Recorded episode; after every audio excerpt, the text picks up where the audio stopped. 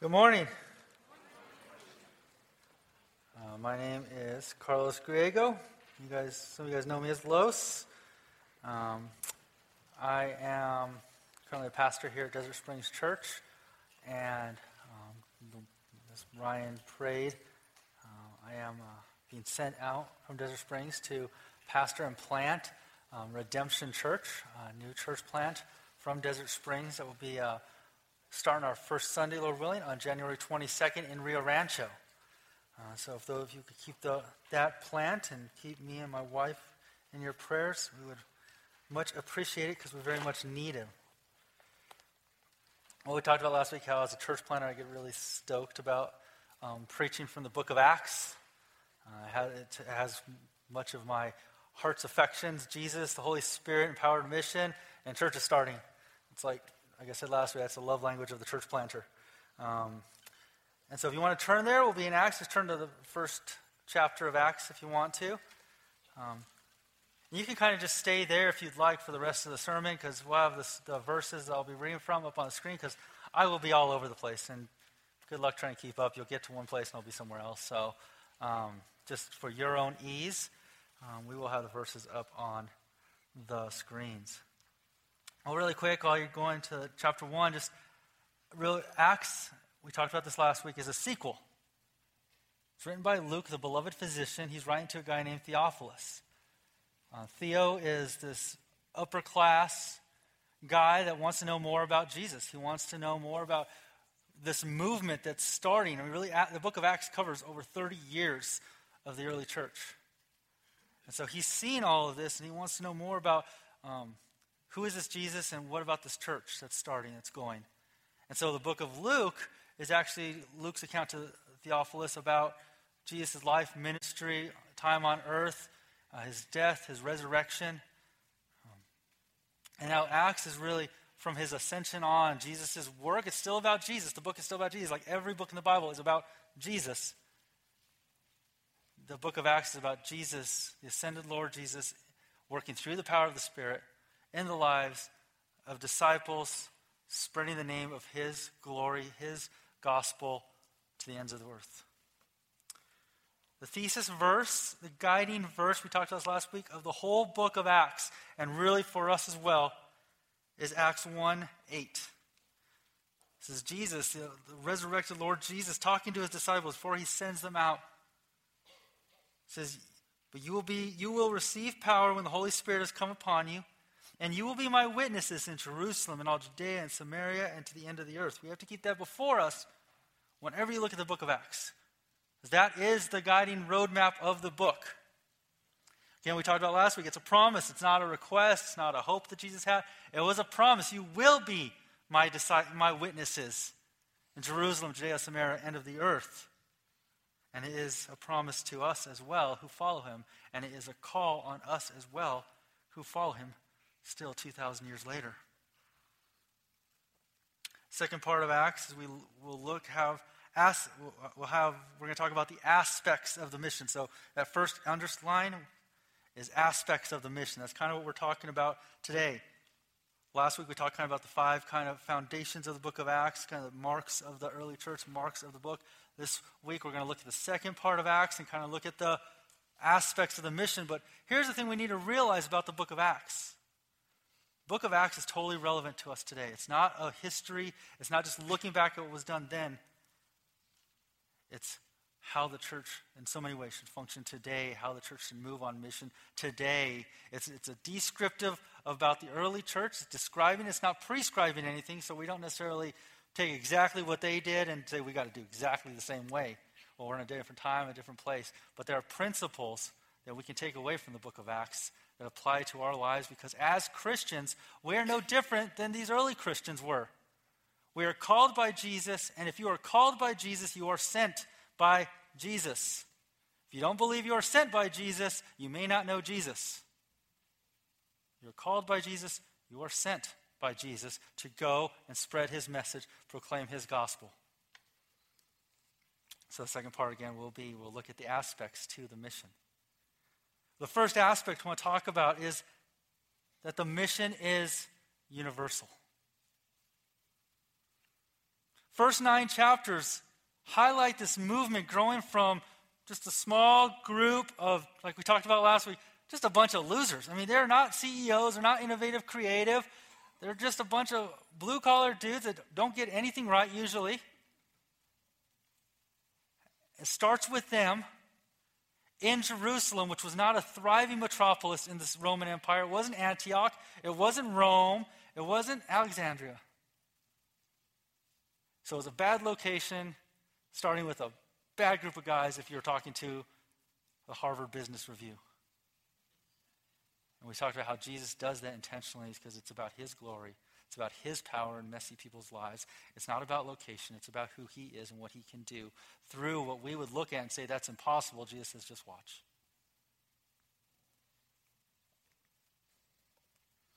So the first nine chapters highlight this movement growing quickly. It goes from these few ragtag dudes to thousands.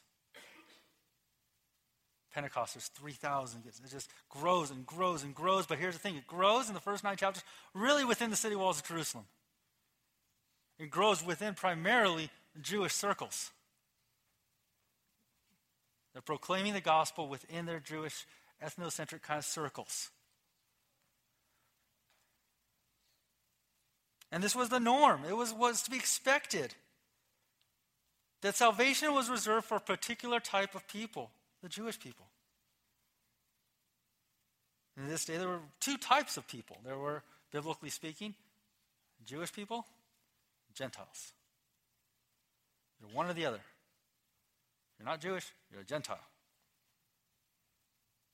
And for apostles, this was still a movement within the Jewish people. It was not a movement that was necessarily extending out to the Gentiles. That was not their default position. That was not their thought, was that this movement is going to go out to them. We need to proclaim the gospel to them. It was staying within the circle. And in chapter 10, we see how God so often does, shatters the box in that circle. Maybe we so often can put him in. Chapter 10 starts with a story of Cornelius and Peter. Cornelius is a centurion. This is what a centurion was. He was a Roman soldier. He wasn't a noble Roman soldier, so he didn't just start um, with the nobility and take a generalship. He started from the ground up. Started as a foot soldier and worked his way up, and now as a centurion, he had he had um, soldiers under him, probably about upwards of 80 soldiers under him. So he had some clout, he had some respect, he was a leader. And he says he was a God-fearer. What this meant was he was an uncircumcised Gentile who still prayed and worshiped and gave alms in a way that, that the Jewish people saw as acceptable. It's like, you're not in, but you're on the right road. But he was still a Gentile. Well, it's during one of these times of prayer that he has a vision from the Lord the Lord tells him he needs to go see a man named Peter. And Peter will tell him what he needs to hear. Well, he sends some of his men to go find this Peter so he can hear these words of life. Well, Peter's getting ready for dinner, and while these guys are coming, he doesn't know they're coming. He's getting ready for dinner. He goes up on the roof, falls into a trance, has his own vision. Let me read what this vision was in chapter 10 says, and Peter saw the heavens opened and something like a great sheet descending, being let down by its four corners upon the earth. In it were all kinds of animals and reptiles and birds of the air, and there came a voice to him Rise, Peter, kill and eat. But Peter said, By no means, Lord, for I have never eaten anything that is common or unclean. And the Lord came to him again a second time. What God has made clean, do not call common. There's a couple aspects of the story I like. One is there's a little bit of I, I see a little bit of humor in it, in that this is Peter. This is dude that's always running his mouth off. I, I, I kind of resonate with Peter because I'm a lot like him. Usually, I'm, stuff comes out of my mouth, and my, my brain's still trying to catch up to what I just said. Um, sometimes for good, sometimes not so good. Um, filter doesn't quite kick in yet. So I feel a kinship with Peter in a lot of ways. And there's a scene in the gospel accounts where Jesus asking, Who do people say I am? They're saying, They say you're a prophet. They say you're Elijah. And he says, Well, who do you say I am? And Peter says, You are the Son of the living God. And Jesus goes, You are right, Peter. And on that truth, this is where I will build my church. And then the next line, Jesus goes, I'm going, talks about going to the cross and dying. And Peter goes, No, not going to let that happen. And, Peter, and Jesus, who just said, You're right, now says, Get behind me, Satan, to Peter. So Peter's always that guy that's like two steps forward, 15 steps back. well, I can see this in this, that it's like another quiz for Peter.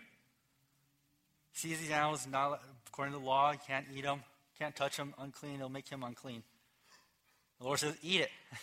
He's like, Hmm, no, I don't touch what's unclean. And, he, and you hear the Lord say to him, What God has made clean, do not call common. He's like, Oh, all right. Messed that one up again. Well, it says Peter comes out of trance, and he has no idea what this vision's about. He's like, is that about dinner? Is that, what are you cooking for dinner? What, what, what's this vision about? It says at the time he's coming out, the men from Cornelius arrive at Peter's house. So God is sovereignly working through all of this. Men arrive, ask for Peter. Peter comes down. They take Peter to Cornelius. Cornelius explains his vision, and then it clicks. Peter gets that the vision wasn't about food, it was about who he thought was eligible for salvation, who he thought was savable, who he thought was near to God and was worthy of hearing the message of the gospel. He gets it. It says he gets it right here in um, verse 34. He says, Peter opened his mouth to truly understand that God shows no partiality. He gets it. He's like, whoa, God's here to save everyone. All kinds of people, all types of people. It's not for me to judge who is far from God and who is close to God. The Gentiles are to receive this message of the gospel as well. So Peter proclaims the gospel. Cornelia, Cornelius hears it and is saved. Holy Spirit falls on Cornelius and his people there, and these, just like Pentecost, and speaking in tongues, and um, the apostles and the leaders are amazed there. Well, throughout the next few chapters, more and more Gentiles are get saved. More, there's Hellenists, those are um, just Greeks, and they are saved because of some refugees who, who have fled from chapter 8. After Stephen is killed, we, we read last week that um, the church scattered to Judea and Samaria. Well, some went and they preached the gospel, and they preached usually just to Jewish people. It says, but a few actually preached to the Hellenists, to the Greeks there, and they got saved. The hand of the Lord was on them, and they got saved. So all of a sudden, peoples from all kinds of backgrounds, all kinds of nationalities are being saved. People outside of where the leaders had put the eligibility of salvation are being saved. Going to chapter end of chapter 14, Paul and Barnabas are coming back from missionary term. They're explaining this church, saying the Gentiles are being saved. They are following Jesus. God is doing a work among them. In chapter 15, you see how the church responds because this was new. This was not expected. They're like, "What? Wait, this came. This seems out of left field. It really wasn't, since the time of calling of Abraham. You're going to be a blessing to all the nations." But to them, they're like, "Wait a minute. This is outside what we think should happen." And there's some that come and go, "Okay, Gospels come to them. They got Jesus. They need to be circumcised too. They still need to play by the rules. Jesus and the traditions. So the church convenes to talk, leaders talk. And Peter's response is awesome. Says the apostles and the elders were gathered together to consider this matter. This is in chapter 15. And after there had been much debate, Peter stood up and said to them, Brothers, you know that in the early days God made a choice among you, that by my mouth the Gentiles should hear the word of the gospel and believe. And God, who knows the heart, bore witness to them, giving them the Holy Spirit, just as He did to us. And He has made no distinction between us and them, having cleansed their hearts by faith. Now, therefore, why are you putting God to the test by placing a yoke on the neck of the disciples that neither our fathers nor we have been able to bear? But we believe that we will be saved through the grace of the Lord Jesus, just as they will. And all the assembly fell silent. And they listened to Barnabas and Paul as they related what signs and wonders God had done through them among the Gentiles. So Peter stands up. He says, Hold on. How do we think we are saved? We are saved by the grace of the Lord Jesus. That's how they are saved. That's the only way to be saved. There is nothing more needed. There is nothing to add to this. They have received the Holy Spirit as we have received the Holy Spirit. They are depending on grace just as we are depending. Let's not get it twisted. We are depending on grace and grace alone that comes from God. It is Christ alone who saves. It is His work, His finished work on the cross, where we find salvation, not all these other things.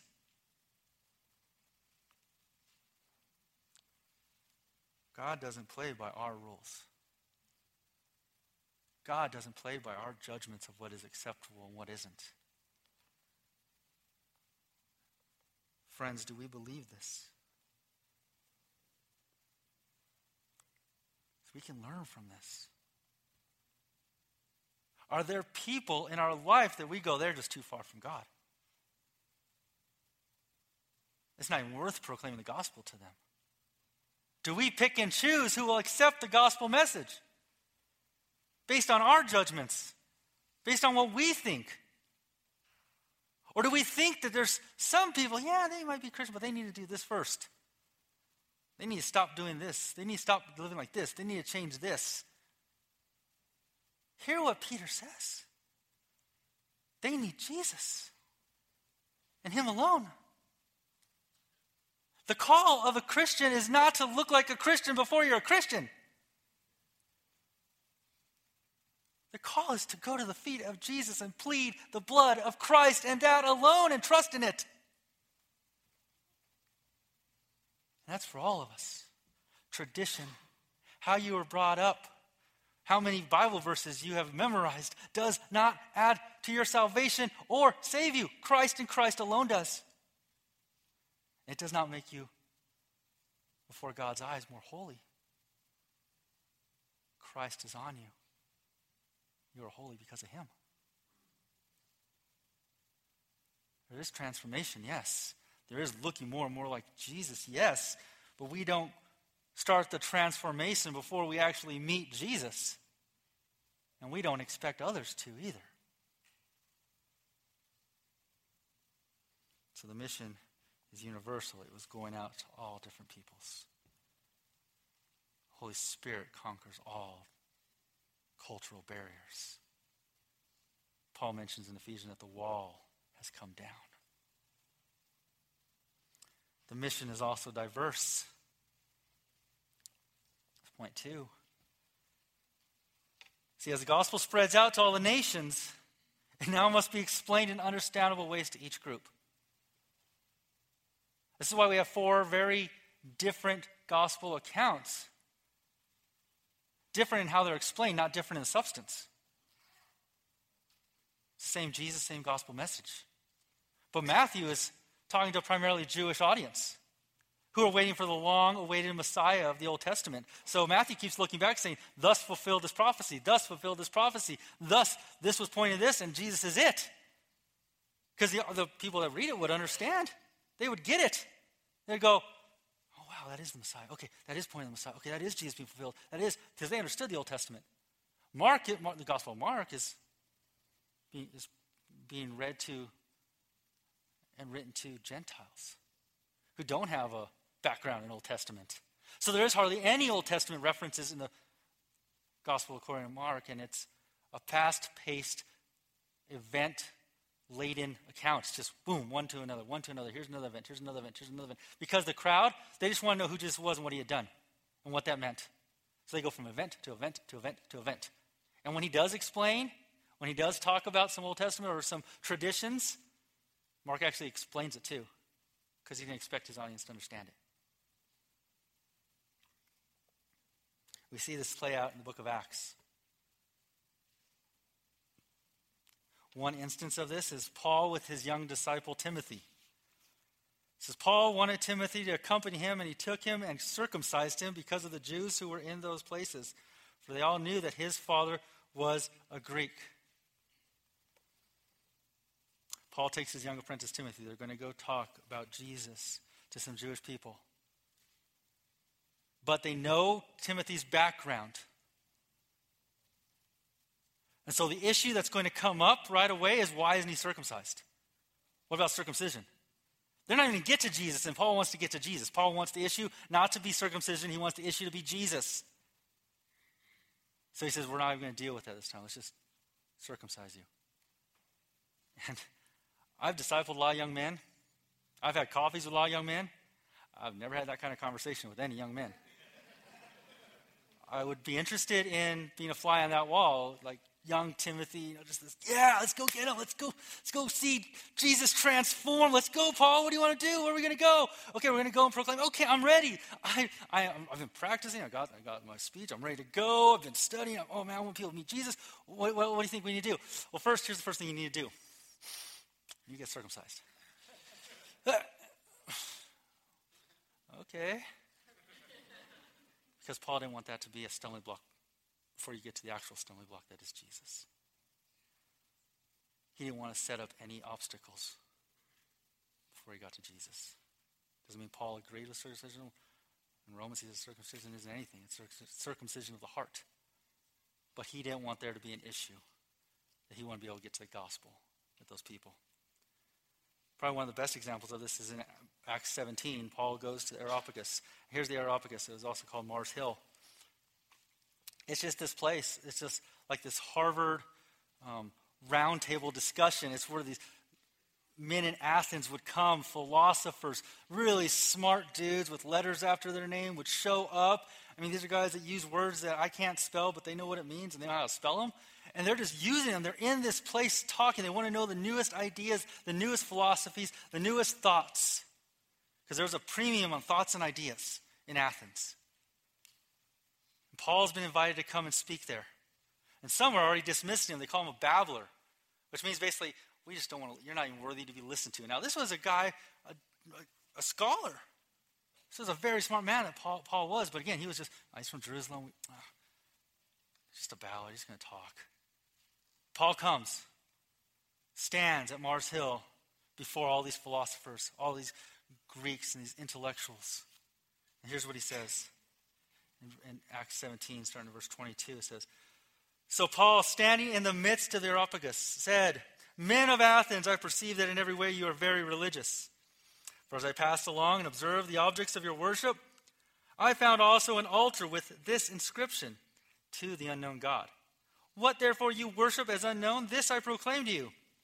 The God who made the world and everything in it, being Lord of heaven and earth, does not live in temples made by man nor is he served by human hands as though he needed anything, since he himself gives to all mankind life and breath and everything. And he made from one man every nation of mankind to live on all the face of the earth, having determined a lot of periods and boundaries of their dwelling place. That they should seek God in the hope that they might feel their way toward him and find him. Yet, he is actually not far from each one of us. For in him we live and move and have our being, as even some of your own poets have said, for we are indeed his offspring. Being then God's offspring, we ought not to think that the divine being is like gold or silver or stone, an image formed by the, the art and imagination of man. The times of ignorance God overlooked, but now he commands all people everywhere to repent, because he has fixed a day on which we'll, he will judge the world in righteousness by a man whom he appointed, and of this he has given assurance to all by raising him from the dead. Here's what Paul did he spent time walking around Athens before he went to talk. He saw all the gods. He went around looking for the theology and the doctrine of the city. Because here's the thing everything has a doctrine or theology associated with it. Everything because we're made in the image bearer, we're made in the image of God. Everything a doctrine or a theology that we associate with. If you watch car commercials, some have the doctrine that life equals fun, so get a Jeep and go off roading. Some say life is the doctrine of comfort. So you can have the seat that cools you down and heats you up all the same time. And some have the doctrine of efficiency and budget and economy. So you can get 60 miles to the gallon and save money. Everything has a doctrine. So Paul just walked around the city looking for the doctrine and theologies of the city. He sees these statues of gods. And he goes in with that. He says there's one unknown. Because, see, here's in, in Rome, this time, they had thousands of gods, all kinds of gods. So many that they had an unknown God just in case they missed one. So in case they had missed that one, they go, oh, no, you're that one, the unknown one. We just didn't know your name, but it's there. And Paul goes in there saying, Let me tell you about this one you say is unknown. He is the true God, the maker of heavens and earth and everything else in it. And then he contrasts it with what they believe God is like. Because in Rome, in Athens, they would believe that gods are petty, that the gods are needy, the gods are far off, and they just, all they need from us is worship and adoration. That's how they survive, that's how they live. Without worship and adoration, the gods die. And what Paul is saying is, I see this. Let me tell you about the true God. He needs nothing. You think that gods need temples to live in? This, the true God does not need anything. He is not dependent on you. He made you, He created you. For the first time, they start to realize that the God of the universe demands worship because He is worthy not because he's needy. Paul goes in there and shows how the gospel is what they are looking for, it's what they're grasping for, but how sin has covered it. He goes in there shows how the gospel rejects their culture, rejects their ideas of God, but also shows how it redeems some of their culture realigns it back to who God really is.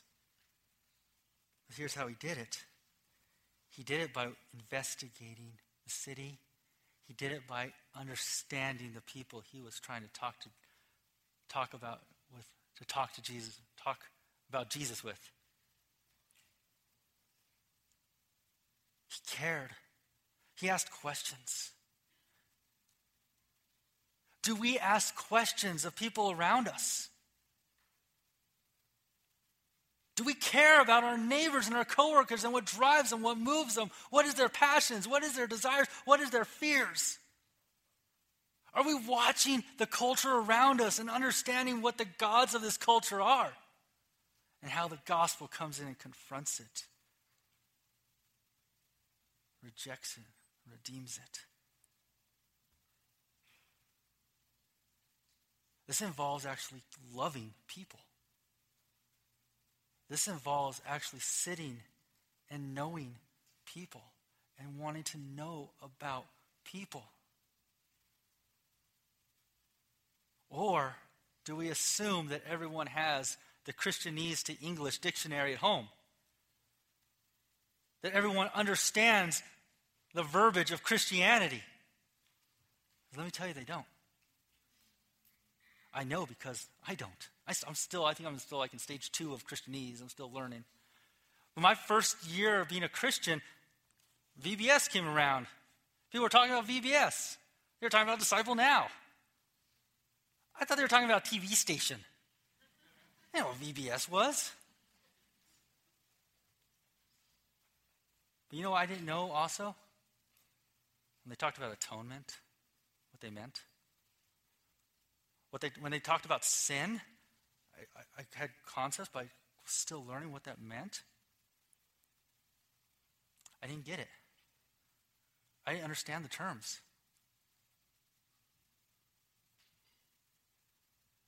Are we willing to sit down with people and instead of just giving them the tired one liners and expecting them to have defined it, do we actually sit and say, This is what this means?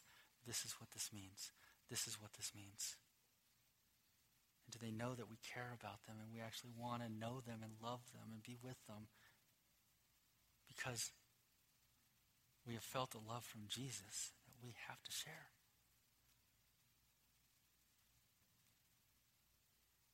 See, it's not about changing the gospel. None of this, there was always the same gospel and the same Jesus but uh, it was knowing the different audiences and different contexts and how to speak to each one. Because the main thing they wanted, they didn't want them to learn Christianese. They wanted to, to learn Jesus. They didn't care if they could say the right things to the right people, look the right way, dress the right way, smell the right way.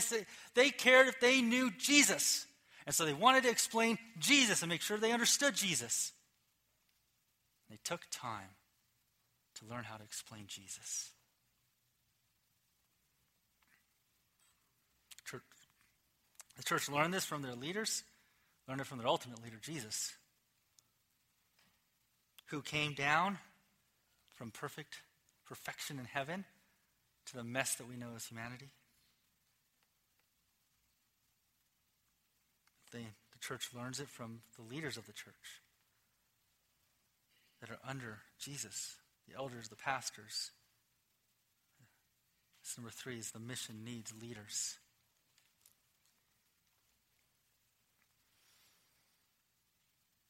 One striking aspect of the book of Acts is the leaders. These ragtag bunch of dudes and leaders that Jesus molds them into.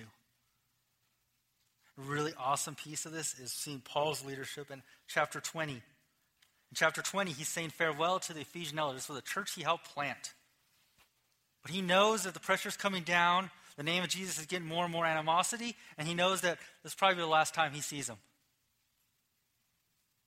So he's saying his farewell to these elders that he loves, this church that he cares about. And we see what a leader looks like, what a biblical leader looks like in Paul's speech. There's a few points just cover quickly. And first one is just, man, leaders are stewards.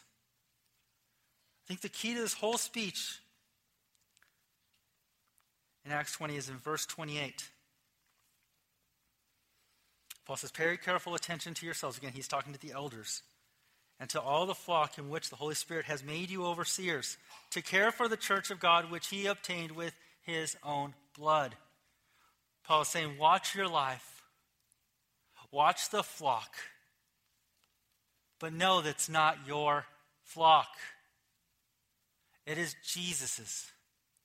Jesus purchased it with his blood. He's got a lot invested in it.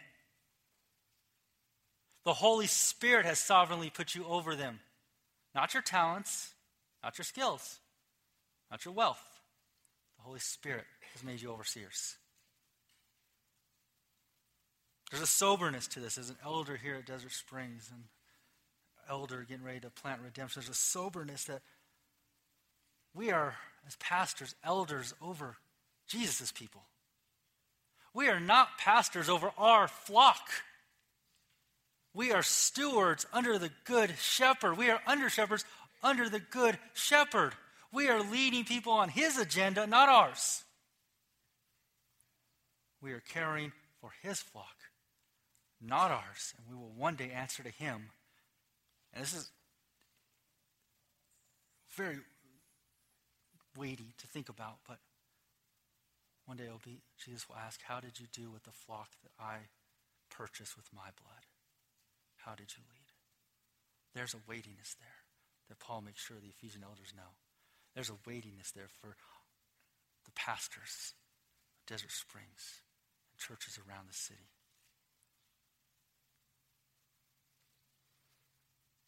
Number two, leaders are to be bold in declaring the gospel. Paul kind of repeats it a couple times. He says in verse 20, I did not shrink from declaring to you anything that was profitable and teaching you in public and from house to house.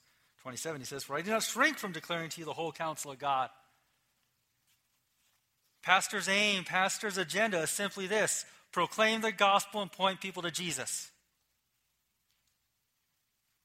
Make Jesus the center. Do not shrink back, but be bold in the proclamation of who Jesus is. If we are up here on a Sunday and we don't proclaim Jesus, we have failed.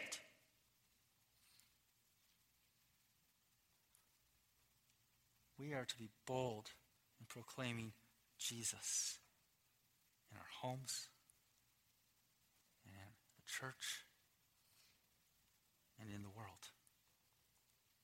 That is our message.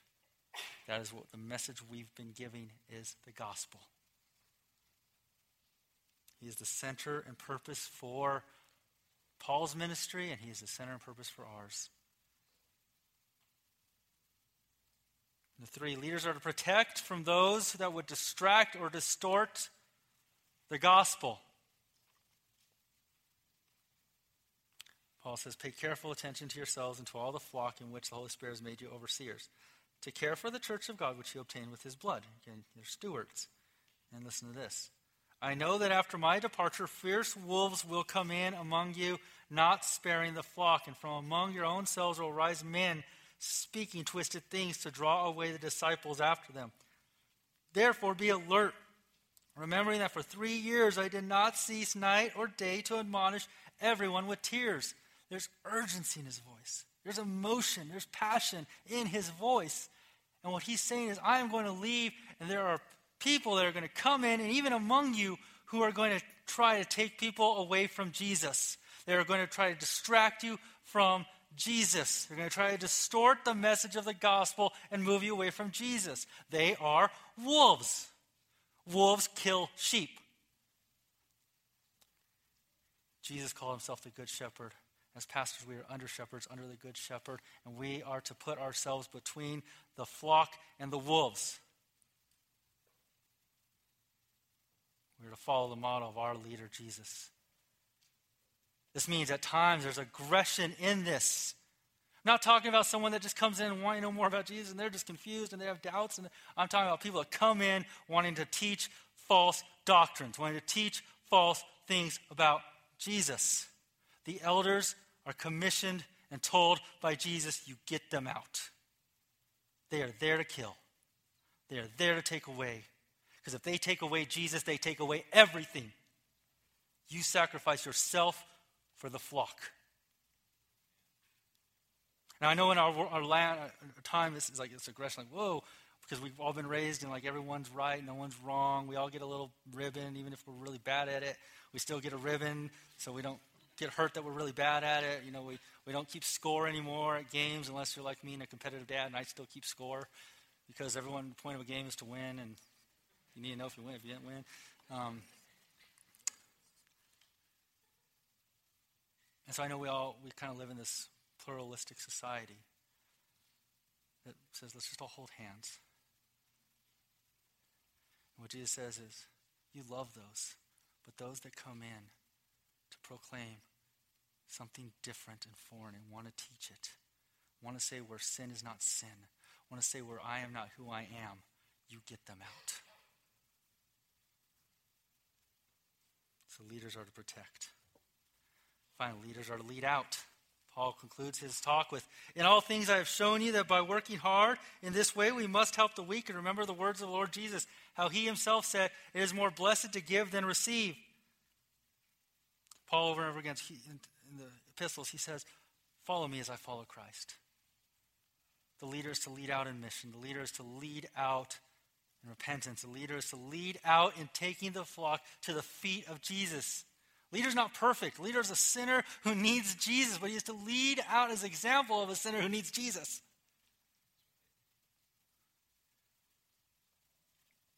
The leader is to lead. The mission needs leaders. Let me just say this all those things I just said husbands, fathers, that goes for you in your home. You are the pastor of your wife and your kids. Hear that. The father of the church watched the leaders lead out in this. And they understood about being sent. They understood that part of the aspect, a big part of being sent was sacrifice. For the mission requires sacrifice we can cling to the promise that, of being witnesses, that we are going to be witnesses to the ends of the earth and that the gospel will go forth. We can be encouraged by the truth and the reality that God Himself, through the Holy Spirit, dwells within us, empowering us for the mission, making us more like Jesus, opening our eyes to who He is more and more. But we also must realize something else. Following Jesus and being the called and sent people of God that we are as Christians will not be easy. The books of Acts is filled with, book of Acts is filled with stories of growth and, the, and this movement that's going everywhere. But with each story comes a story of sacrifice. And sacrifice comes in different ways. It's relational and it's local church sacrifice. In chapter 13, the Holy Spirit calls two of the leaders of the church of Antioch to go because they need to go and proclaim the gospel in different places, to go and plant other churches. Church in Antioch lay their hands and send excitingly and joyfully. This now, if the church of Antioch was thinking about the church of Antioch, keeping a Paul and a Barnabas in the church of Antioch and having them grow this church would be a strategic idea. Losing two strong leaders that could hurt the church of Antioch, but they were thinking something bigger. They weren't thinking Antioch, they were thinking kingdom of God. So they laid hands, sent two of their best leaders. Sacrifice of money. Numerous places, the generosity of the churches. Uh, chapter 11, Agabus stands up, says, Hey, famine's coming. We need to take a collection. Says, Those who were able gave. So that when the famine came, a little while later, the church was able to still go. The church was funded. The church had food. The church, the needs of the church in Judea were met because of the generosity of other churches. And the churches, the local churches, funded the mission. They funded the leaders for the most part to go and plant other churches, to go and plant the gospel elsewhere all over the Roman Empire. Their generosity is what fueled much of the mission as far as the finances go. The biggest sacrifice is probably the more the norm of the sacrifice for the book of Acts, for the early church in Acts, and for us. The sacrifice of comfort and safety. Here's the timeline of how the gospel reached the cities. Leaders come to the city, proclaim the gospel. People are transformed by the gospel. Other people don't like the gospel. They raise up a crowd. A riot starts. Leaders are then dragged out of the city and beaten, sometimes killed. That's kind of what happened in a few cities. That's just kind of like the cycle. There was no comfort and safety in the early church. It wasn't a thing that was taken for granted. It was not a thing cling to. It was understanding, as Jesus had said, if we want to gain our life, we'll have to lose it. The stories of Peter in jail, James being killed. Whole book ends with a long story of Paul in prison being transported to Rome. Even there's a shipwreck involved in it, and he's getting ready to go before Caesar. This is not shocking or something unexpected for followers of Jesus. Just as they had heard there will be witnesses and to the ends of the earth, they had also heard this from the Lord Jesus in the book of Luke. He's telling his, his, his leaders, his disciples, they will lay their hands on you and persecute you, delivering you up to the synagogues and prisons, and you will be brought before kings and governors for my name's sake. This will be your opportunity to bear witness. This is how you're going to be the witnesses. Settle it, therefore, in your minds not to mediate Meditate beforehand how to answer. For I will give you a mouth and wisdom which none of your advi- adversaries will be able to withstand or contradict. You will be delivered up even by parents and brothers and relatives and friends, and some of you they will put to death. You will be hated by my by all for my name's sake. I don't think that's anyone's life verse in here. But yet that's what Jesus tells us to expect. Mission in the Christian life means picking up our crosses. It means following Him who was taken to the cross. It means pushing forward when it's uncomfortable, and it means understanding that in this life here and now, before we are in heaven, before we are with our Lord Jesus, in a fallen world, in taking light into darkness, the only stability we're going to have in our life is the instability of the mission. We have the stability of Jesus, but as far as day in and day out, we shouldn't expect stability. But here's the thing it wasn't a duty for this early church. It wasn't like, all right, yes, we'll do it. It was, it was a joy filled sacrifice. Because it also meant understanding the joy of seeing people meet Jesus for the first time, seeing the hopeless get an undeniable, everlasting hope knowing that people will forever be taken out of the realm of darkness and put into the kingdom of the beloved Son. There was joy in this. Seeing Jesus move by the power of the Holy Spirit in lives before them was amazing. There was joy in it that the sacrifice didn't feel like a sacrifice anymore. The sacrifice was little compared to the joy that was there and seeing Jesus work in the lives of the people around them. Acts 15 is leaders come back and they're talking about all the conversions of the Gentiles. It says it brought great joy to all the brothers. That Jesus' name was going out brought great joy. And that's what fueled, that's what excited, that's what made the sacrifice feel like not a sacrifice at all. John Piper says this He says, Evangelism is a word used to describe the different ways God uses us. Along with his word and spirit, to transform unbelievers into people whose great delight in life is to know and trust in him. Therefore, under God, our goal in evangelism is to be his instruments in creating new people who delight in God through Jesus Christ and who thus bring us great joy. There is no escape. If we, by God's grace, are successful in evangelism, we will be happier. Our joy in God will be increased. Does that imply that we are only out to get notches on our fishing pole that we can boast about without really caring for the other person's good? No. It is that person's infinite and eternal welfare that makes us happy. The only boasting we care for is in the glorious grace of God. He is at work in us and in the new convert to make us gradually into the kind of people who love God more and who therefore will inev- inevitably make each other glad. That's the joy that fueled the sacrificial living of this church. They saw people meet Jesus. They saw God at work. They saw God transforming their neighbors, their family, the cities. There was discomfort involved, but it was, oh man, it's worth it. There was the unknown involved, but man, it's worth it. Let me ask have we fallen into today's suburban culture of safety and comfort rule all? Everything in the world promotes comfort. The suburbs promote safety.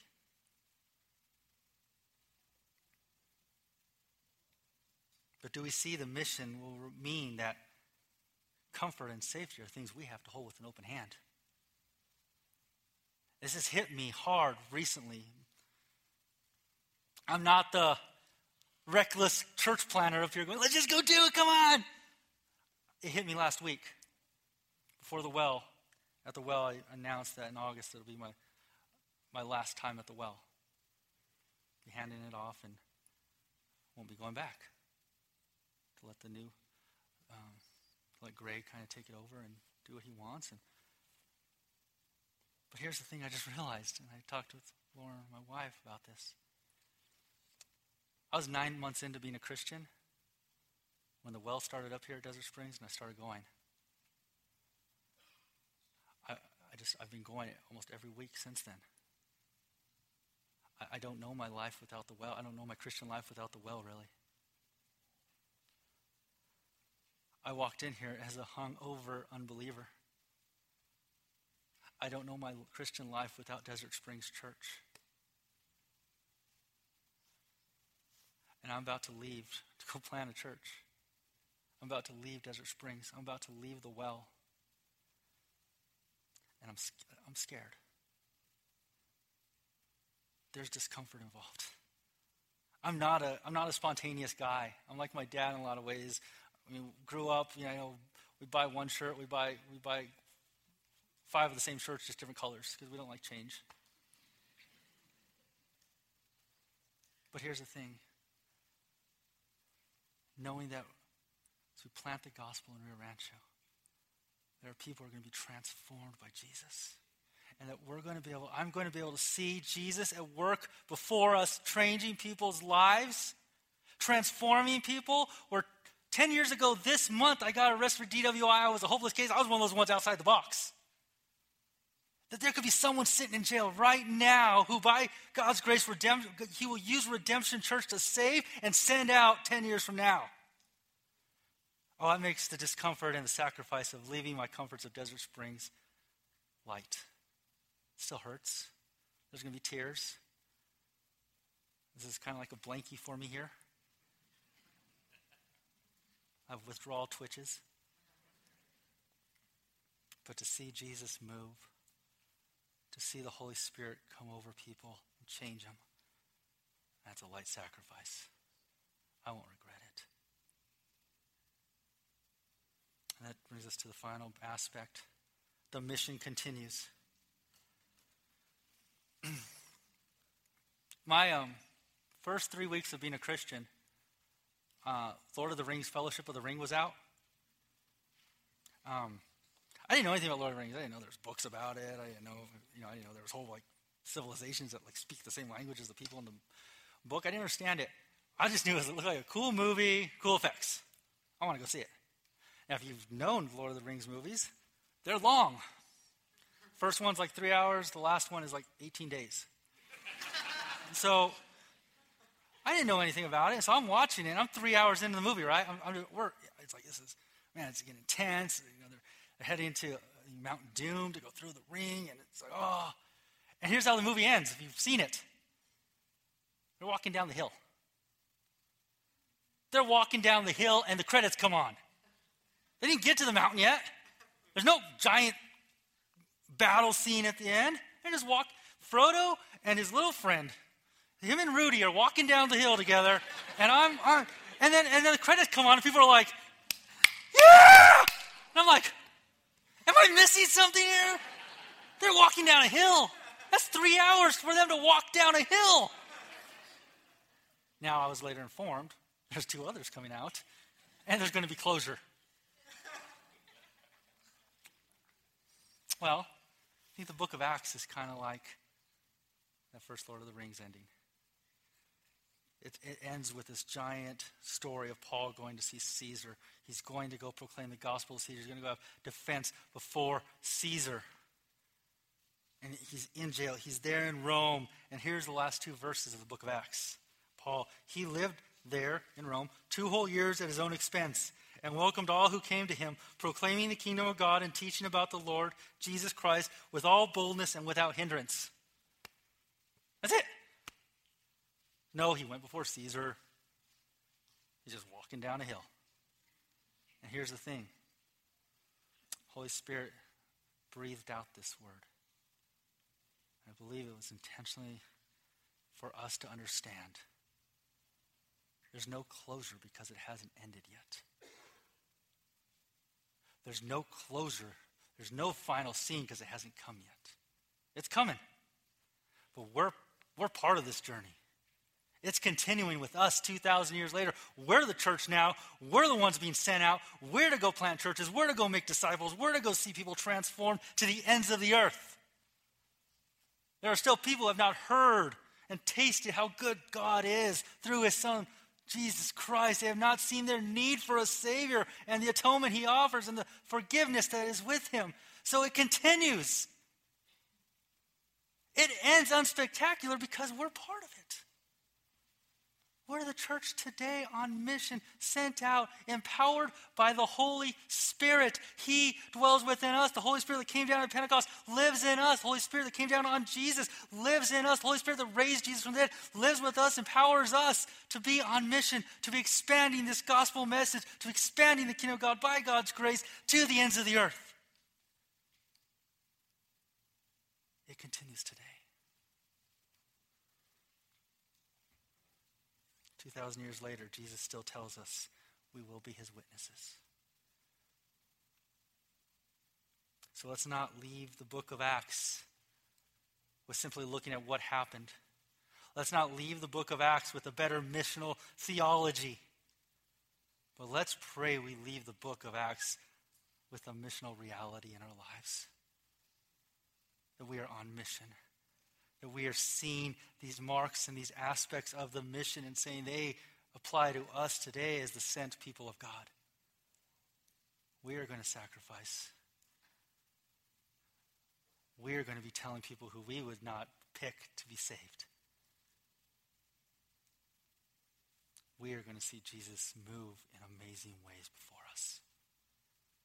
Pastor Matt Chandler says this about the book of Acts. He says, The church needs to hear it like this.